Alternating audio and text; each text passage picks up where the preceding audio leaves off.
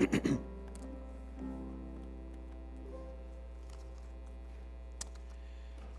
morning, good morning. Welcome to our 11 o'clock service. It's a strange, warm January day, isn't it?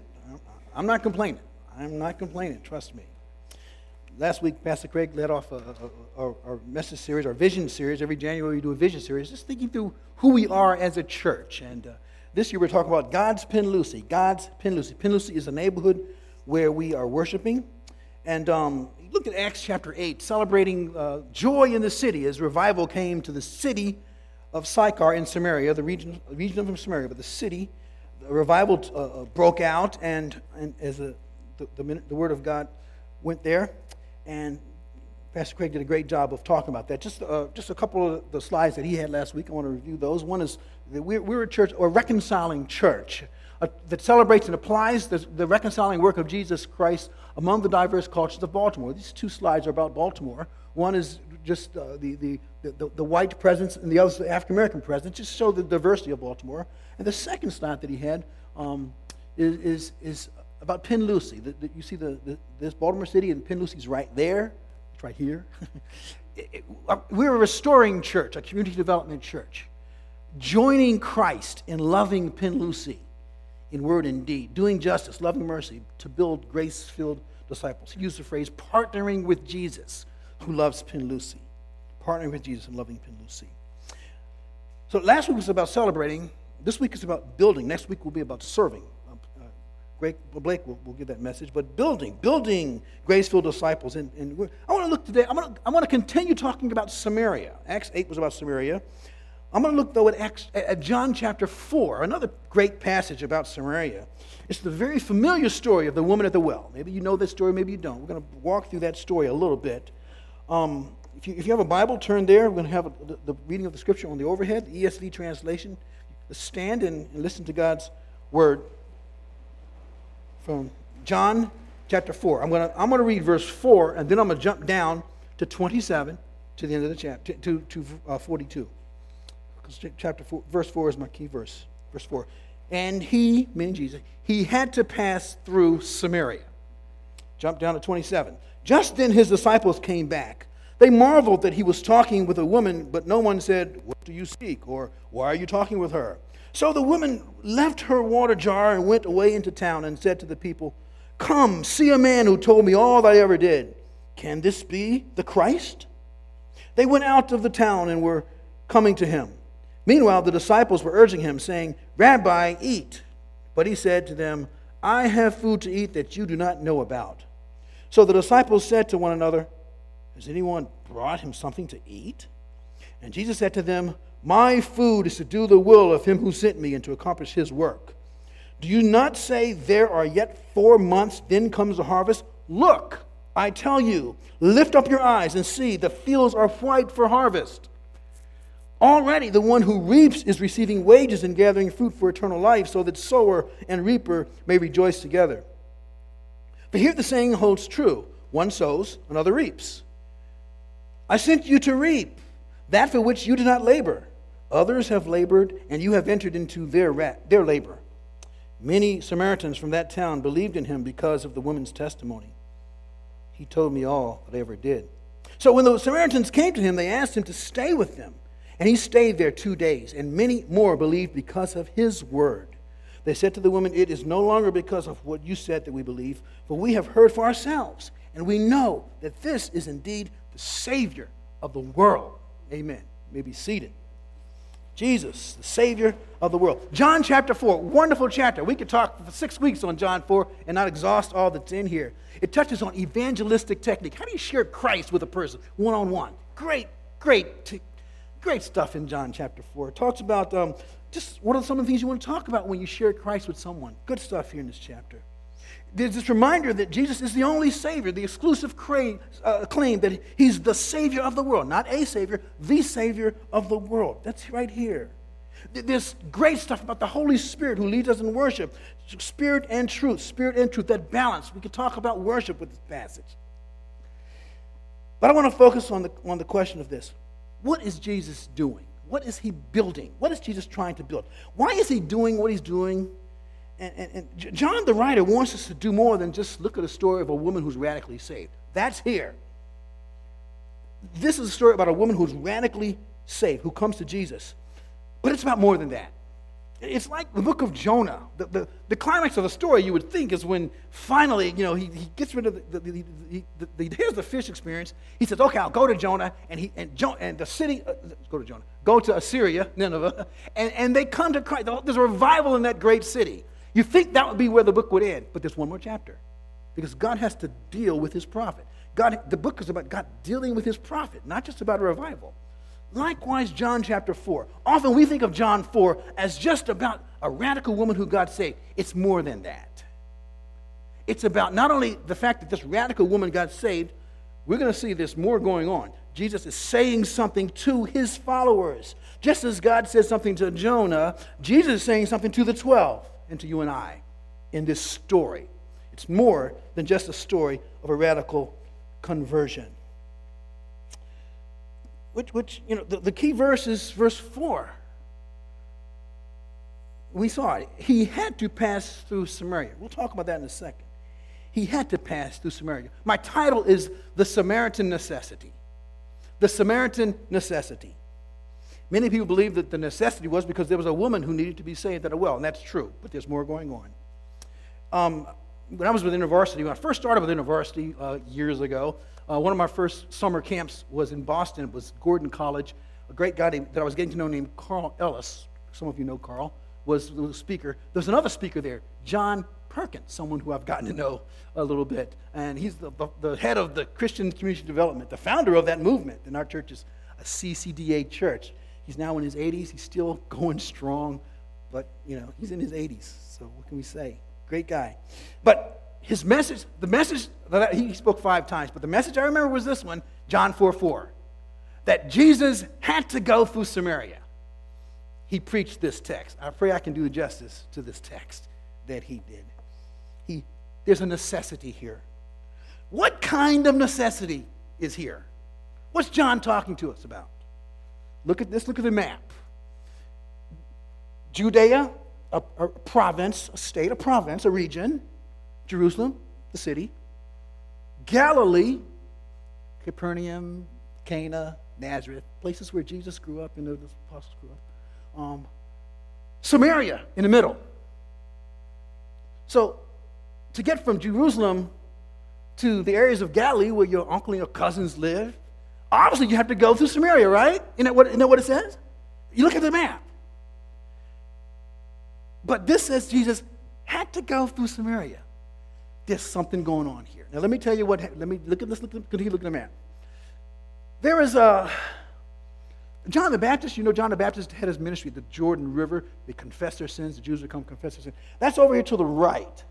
So, he didn't have his ministry in Samaria, he had it on the right side of the Jordan River because the, the Jews did not want to walk on Samaritan turf. That was dirty, it was unclean.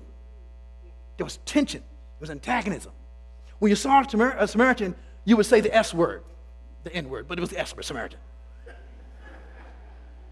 So now get this. You got the job. So there's a road that went through Sychar, Samaria, and on to the Sea of Galilee, where your cousin lived. And you also have a road, the Jericho Road, which is kind of northwest of Jerusalem, that would take you around the Jordan River, up the, the east side of the Jordan River. Thank you, Andy. And, and then, then you would, so I call that the Beltway. Okay? So you got a choice. You take Greenmount Avenue straight, or you go around the Beltway. What do you think the Jews normally did? They took the Beltway. Why? They didn't want to walk on that turf, on that dirty Samaritan turf. And Jesus said, uh uh-uh, uh, we going straight, boys. Sychar, the Samaritan road, the road of Samaria. And, and, and that Jesus had to go through Samaria. In Acts 1 8, Jesus gives the command, the, the, the Great Commission. You'll be my witnesses in Jerusalem, Judea, Samaria, ends of the earth. You know that verse. Talked about last week a little bit. Two things there. First, there's a geographical strategy that Jesus is talking about. There's a geographical strategy, concentric circles. It's Jerusalem, Judea, Samaria, ends of the earth. Now, for, for our church, we're in Pen Lucy. Jerusalem, Pen Lucy is our Jerusalem. That's where we are. That's where we're worshiping today. The, the Judea and Samaria is, is, the regions beyond here, around, around the regions, the state, I don't know, the, the city, the state, the Baltimore metro area, I don't know what you want to call it, but not right here, but around here. And then the ends of the earth. We, we do, as Craig said last week, we have foreign missions uh, uh, aspects to our church. So there's clearly a geographic strategy that we understand. But there's also a cultural strategy. That's what, I'm going to talk more about that today. Culture. The reality that people have different histories and different traditions and different ways of living and even different languages. Jerusalem is you and people like you. Jerusalem. Judea, people like you, but who are kind of around you culturally. Samaria is the people on the other side of the tracks. They may be near you, but they're you don't want to be near them. Samaria, the other folk, and then the ends of the earth. So, so the scriptures give us a geographical strategy and a cultural strategy. And as we've already said, the apostles, the 12, as they're being discipled by Jesus, they very much buy into the, uh, the, the, normal attitude towards the Samaritans. You remember in, in Luke chapter 9, when he's going from um, the Sea of Galilee down to Jerusalem one of the times, he, he again took them down uh, through, through the Samaritan villages. And he says, as we go, he says, send somebody ahead and see if we can get some lodging there. And he said, they, they said, no, no, one, no one will let us stay with them. Lord, do you want us to send fire down from heaven upon them? Jesus said, no, that's okay, guys. Went on. that's their attitude. Jesus tells a story about who's your neighbor. Tells a story of the good Samaritan. Remember that story? The good Samaritan. That's an oxymoron, you see, to the disciples. Good Samaritan? They're dogs. They're Gentiles. We don't, we don't, a good Samaritan? No, the, the priest and the Levite in that story are the heroes, not the Samaritan. No, Jesus. And later in Luke 17, he's again coming from Galilee to Judea, and there's 10 lepers that get healed, dirty, unclean lepers. And they, he heals them, and they praised God. They left, but one of them, they, they left to go to the village. One of them stops and says, Jesus, thank you for healing me. And Jesus says, didn't just say that there was a one man that got healed. You know what he says? The one that got healed was a Samaritan. Eh, twist the knife a little bit to the disciples. Why is Jesus always making the Samaritans heroes in this story? Because he wants his disciples to begin to love and interact with Samaritans, which they did not want to do. Often there's confusion when we think of the cultural dynamics of Scripture. Look around here. You, you might see people of different cultural groups, ethnic groups. So, what is Samaria to you may not be Samaria to me. What's Jerusalem to you may not be Jerusalem to me. It gets confusing. But we as a church, we're worshiping in Pen Lucy. This is where we are, and we need to move out in these uh, uh, concentric ways. We want to embrace a united mission as a united body as we worship here in Pen Lucy, celebrating, building, and serving. Look, here's my point Jesus is intentional. He's intentionally building a diverse, disciple making community. That's what we're talking about today. We're going to look at this passage, this evangelism. We're going to talk about evangelism, a little bit about discipleship and justice and community. But I'm going to focus on community mostly. Community. And Acts, Acts 8 was not their first encounter with Jesus, with the gospel. In, in the various, in the gospels, various interactions between the apostles and Samaritans, we see their fears. But despite, the, despite their fears and their cultural arrogance, God uses them. God's going to use them in the book of Acts. Now, first point common ground. Common ground in Samaria, verses 5 to 8. Here we have the, the story of Jacob's well. You, you, have read the scripture, you know the story. She, she comes at the, a strange hour. Usually the women would come and gather in the morning at 9 o'clock. She comes at the high noon hour. She's an outcast woman. Jesus picks up that cultural clue. he's alone. Maybe she thinks he's a he, he's a traveling salesman. Maybe maybe he's maybe, we don't know the, intera- the, the nature of the total interaction between them, but I'm sure at one point in her mind she may have thought that that, that he was number six. You know, we don't know. We don't know what's going on in her heart. But they gather around a well, Jacob's well. Genesis 33, you can find out the history of that well. But water is, a, is an essential resource for life. A well is an infrastructure item in society, which believers and unbelievers share together. Okay? Common resources are essential for human survival and flourishing in any um, region or area.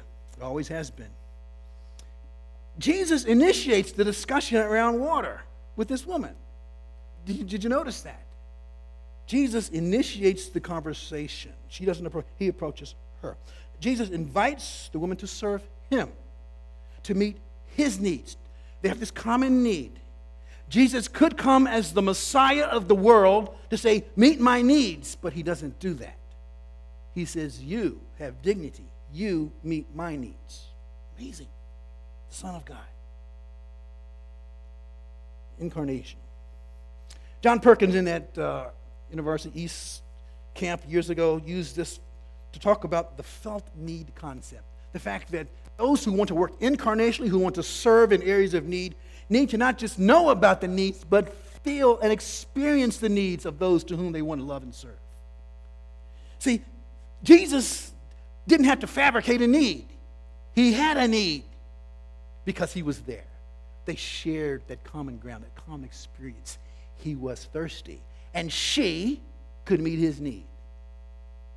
The felt need concept. Bible believing Christians need to get beyond merely intellectual understanding facts about the poor. We need to, uh, to feel the reality of poverty as best we can, sharing common ground through incarnational involvement with people right where they are. We're not called to, to, to isolation, but penetration, to involvement with people.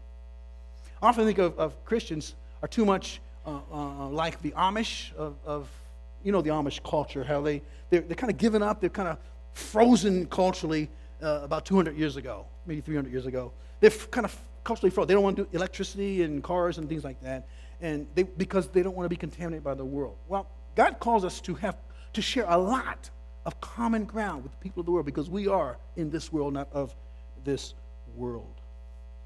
Common ground. What are some of the common ground that we share with people of this world? Natural opportunities for interaction that we have as believers? Well, we all share common concerns about safety, about the environment, what's happening with the environment, about, about uh, we, we share jo- common job space, the people we work with, common space, common interests. Often we have common hobbies with people. We have often common entertainment.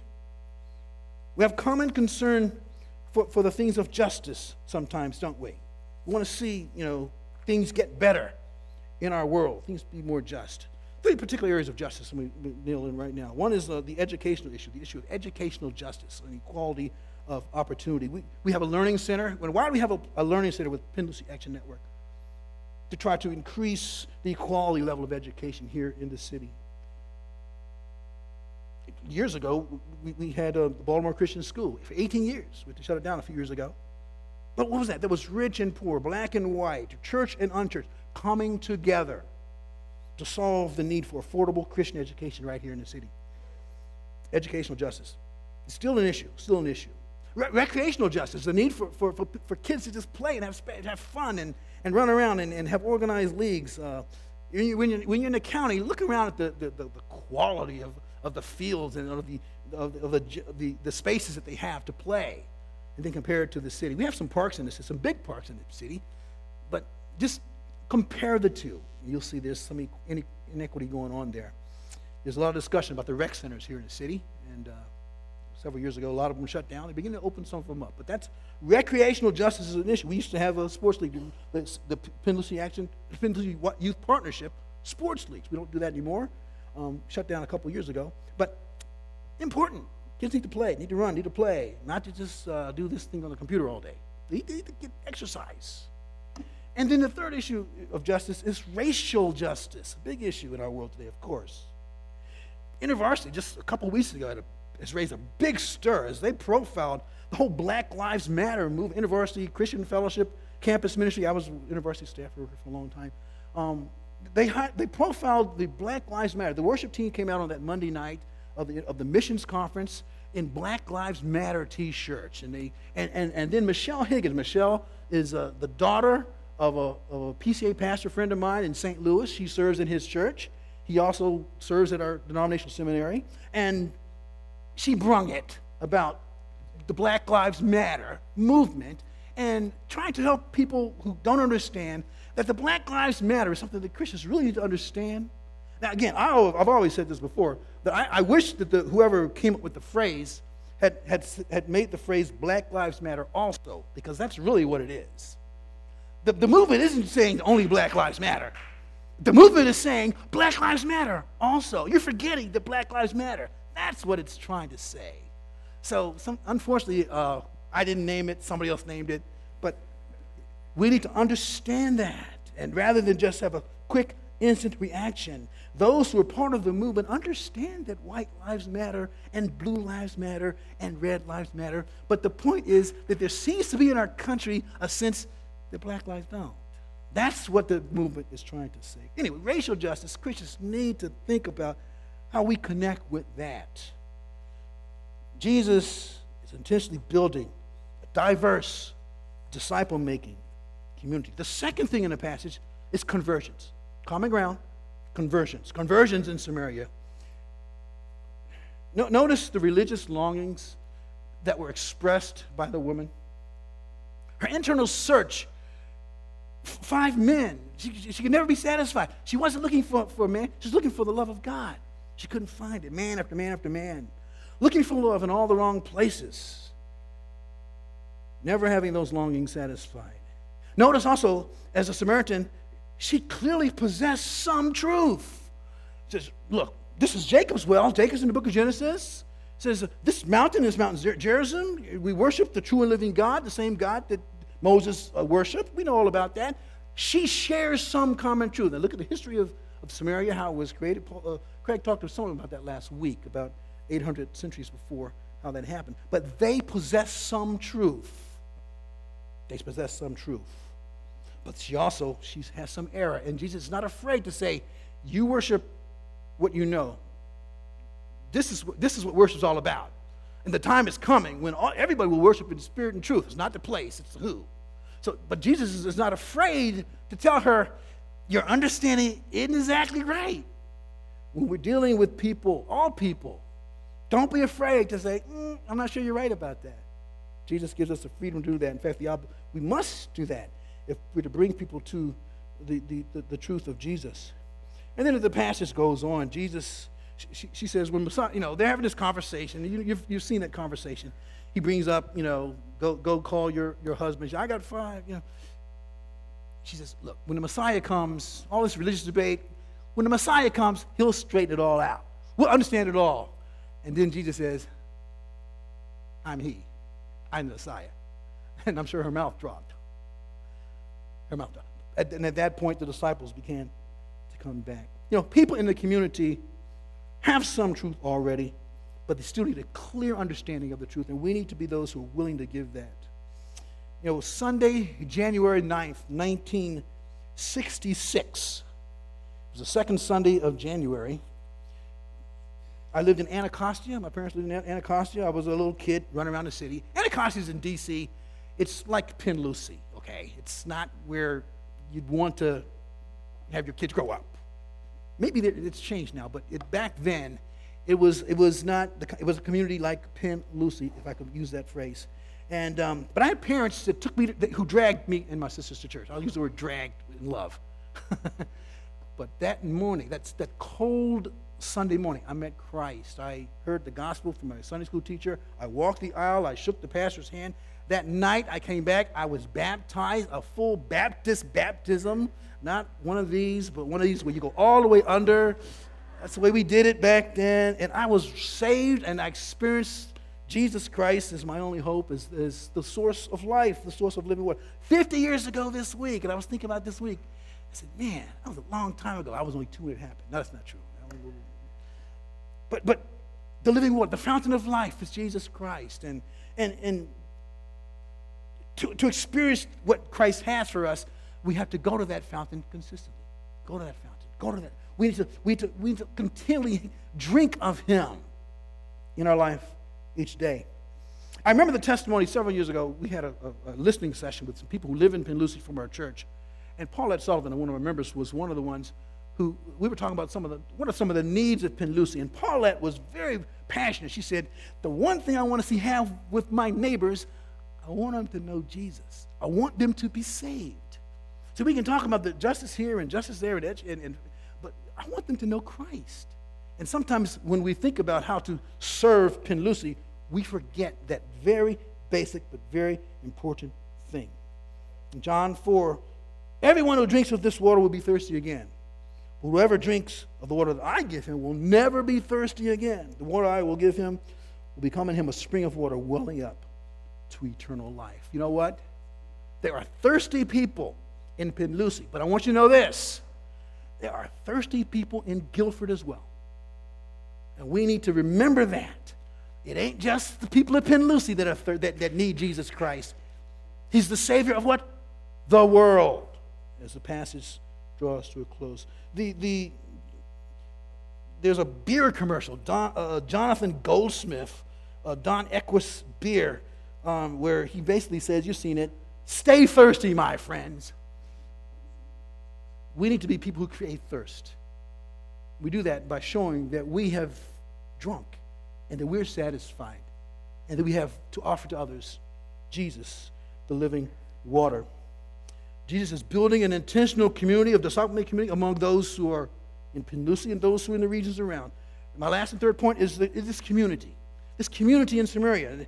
Verses 28 and 30, you see what happens? The, as, when, when the disciples come back, there's a little bit of interaction, but then she leaves. She leaves, and she comes and brings back her friends, her natural circle of relationships. Most of them were men, because that's who she was.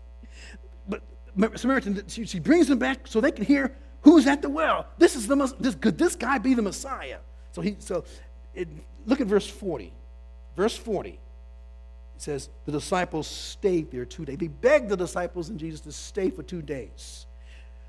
Jesus is creating community between the people of Samaria and his disciples. Do you see that? And I'm sure at the end of those two days, the disciples said, Let's get out of here. Sure that's what happened. Just as, if you notice in the passage, he sent them to get food. But when they come back, he says, I didn't really send you for food. I sent you to interact with the guy who's giving the food away, who's selling the food. I sent you to talk to the guy at the convenience store, not just to get what he has. I sent you to reap. The Holy Spirit, the Father, has sown and sown and sown. And, and these people are right. Look at the fields. They are ripe for harvest. Tom Skinner, the evangelist, used to say, Look at the fields. They are black for harvest. He says, eh, he says that as, as she's bringing the, the harvest to them. They were there. They didn't talk to anybody. She brings them back. This loose woman brings them back. Jesus stays two more days because he wants community between those, his own disciples who don't get it, and these Samaritans who they despise. The community that Jesus is building. Look, we looked at Acts 8 last week. I got to stop. Acts 8. In Acts, one thing that you might know, might have noticed last week in that passage was that um, the gospel comes to this area of Samaria. The Spirit comes, and there's a revival breaks out. If you notice, when the persecution took place, the disciples went, everybody except the apostles. The followers of Christ, the church was scattered because of the persecution, except the apostles, because people were scared of them because they could kill people because of Acts chapter 5, Ananias and Sapphira. You don't want to knock on their door. that's why, that's what's going on. So the disciples are still in Jerusalem, but so this thing happened, this great thing happened before saying this is the work of God. They said, let's go back to Jerusalem and get the disciples, the apostles, to come and see this and confirm this. Why? Why? Old Testament history. Old Testament, northern kingdom, Samaria, southern kingdom, Judah. for many, many years, they were divided, weren't they? They were divided for many, many years. It would be very normal for the Samaritans to think, okay, now we've had this revival here. It can't be connected to what happened in Jerusalem. So God's going to set up a system again. Northern church, Southern church. God said, uh uh-uh. uh one church, one united, reconciled church. So they wait, the apostles come and lay hands on them, and it becomes a united body of believers. Because that's what God has always wanted to unite his people around the cross of Christ. Well, let me stop. Well, what what are some areas of discomfort? Of discomfort that, where God is pushing us, pushing you. There's ethnic barriers. Okay, you see the barrier with the Samaritans and Jews. I didn't talk about this. There's this gender barrier that's there. He says, Why are you, a Jew, talking to me, a Samaritan woman? There's a gender barrier that we've got to get through sometimes. There's a moral barrier. She's, she's got five men, five husbands, and the one she's with now isn't her husband. There's a moral, there's moral issues. Jesus didn't attack that initially. He eventually got to it. But sometimes that's a barrier for some of us. We can't talk to people because uh, they're just, they have a different lifestyle than we have. Uh, there's the barrier of education. There's the barrier of economics. Um, Ur- uh, Urbanite magazine, great magazine. This magazine shut down in September of 2012, and they had a special edition in November because of the Freddie Gray riots. And uh, just get that edition if you have a chance to read it, to, to, to see it. I've been reading it, some great things about Baltimore. Um, another, the last barrier I want to talk about is the linguistic barrier, the barrier of language, of speech. If you were at the Advent concert, you remember that Trina and, and, and Kelly had written this song. There were eight different languages. And, and, the choir, we had, hard, we had an interesting time trying to learn how to say all those words. It was all just the word hallelujah in eight different languages. It was great doing that, but it was a challenge. It was a stretch for some of us. You know, it's good to be stretched. It's good to know that some people say hallelujah in a different language, and that's their heart language. And that even in our congregation, there are people who, whose, whose spirit connects with God in a different language. And they, they can talk in English, but they have a heart language. That's their, their prayer language, their heart language. It's good for us who speak English well to understand that. Several years ago, um, Tony and Min Kim were, were members here years ago, and Terry and I were over their house, uh, just just having a nice Saturday afternoon, uh, evening dinner, and we got to talking about, about important things. And, and I asked Tony, who's Korean American, I said, Tony, um, one of the things that I've noticed being in, in a church that's multiracial and diverse is that for African Americans, it's really hard for us to assimilate because of the history of, of race in our country, black and white. It's hard for us to really assimilate. Tony's response as a first generation Korean was, I disagree. He says, It's harder for me as a Korean to assimilate. I said, What? He, he said, you are, you are underestimating the importance of language. He says, You are articulate in, in, in the King English. As soon as, he said, soon as I open my mouth, I'm different. And I, I'm sure I said, Well, look, I can sometimes talk Ebonics at home, but when I'm in public, I don't. But, th- but I had to repent of that because he was onto something. And we could argue on and on who was more, who has assimilate, what, who, who has a more difficult job of assimilating. But I needed to repent of my minimizing of the importance of language when it comes to cross-cultural dynamics and comfort in a multicultural setting. What areas of discomfort is the Holy Spirit pushing you in your life right now? Let me close with, a, with the lyrics of a song, 1971 dude named Marvin Gaye. You, you, if you know Marvin Gaye, what's going on? The song was Inner City Blues. Inner City Blues. Rockets, moonshots, spend it on the have nots.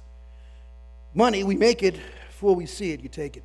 Make you want to holler the way they do my life. Make me want to holler the way they do my life. This ain't living. This ain't living. Inflation, no chance to increase finance. Bills pile up sky high.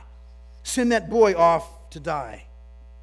Make me want to holler way they do my life. Hang ups, letdowns, bad breaks, setbacks. Natural fact is, I can't pay my taxes. Make you want to holler. Throw up both my hands. Crime is increasing. Trigger happy policing. Panic is spreading. God knows where we're heading. Make you want to holler. Throw up both my hands. 1971. It was a few years ago. And you still sometimes want to holler. But God, you see, is creating a people who can address these kind of things, who, who hear the cries of their inner city. Because we have a God who hears who's heard our cry. A God who has given us living water and has made us not a river, uh, not, not a channel, but a river. You know the difference? A channel stops, a river flows to bless others, to refresh others. If you're here today you've never met Christ, you need to understand that the gospel is free and you can partake and drink by just calling on God and say, Lord, forgive my sins and I want to be your, your child.